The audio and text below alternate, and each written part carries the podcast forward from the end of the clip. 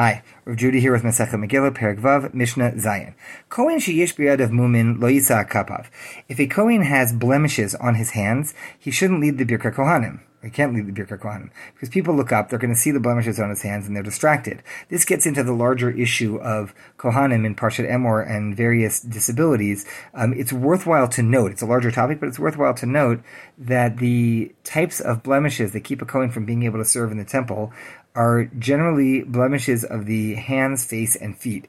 It's anything that would be visible. Now, there's a Kohen who has a very large birthmark on his belly can still serve, but very large birthmark on his face cannot. Why? Because we're looking for people to, to not be distracted by the Kohen, or frankly, even really notice the Kohen. Our goal is that the Kohanim be effectively invisible functionaries serving in the Beit HaMikdash so that when you go to the temple, your experience is one of encountering Hashem and not thinking about the people around you. So Kohen who has blemishes on his hands, people are going to look up and see them and be distracted, should not do or cannot do the Birka Kohanim. Rabbi Yehuda Omer, Rabbi Yehuda adds on to this and says, Af yadav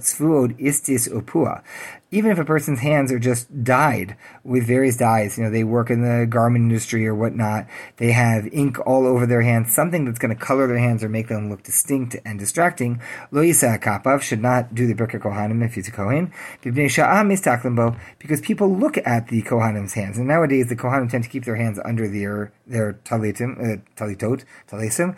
They keep their hands so you couldn't really see them, but at times they do stick out and we're not supposed to be looking, but it's just distracting. So we want people who will be uh, nondescript so that we're really focusing on the bracha.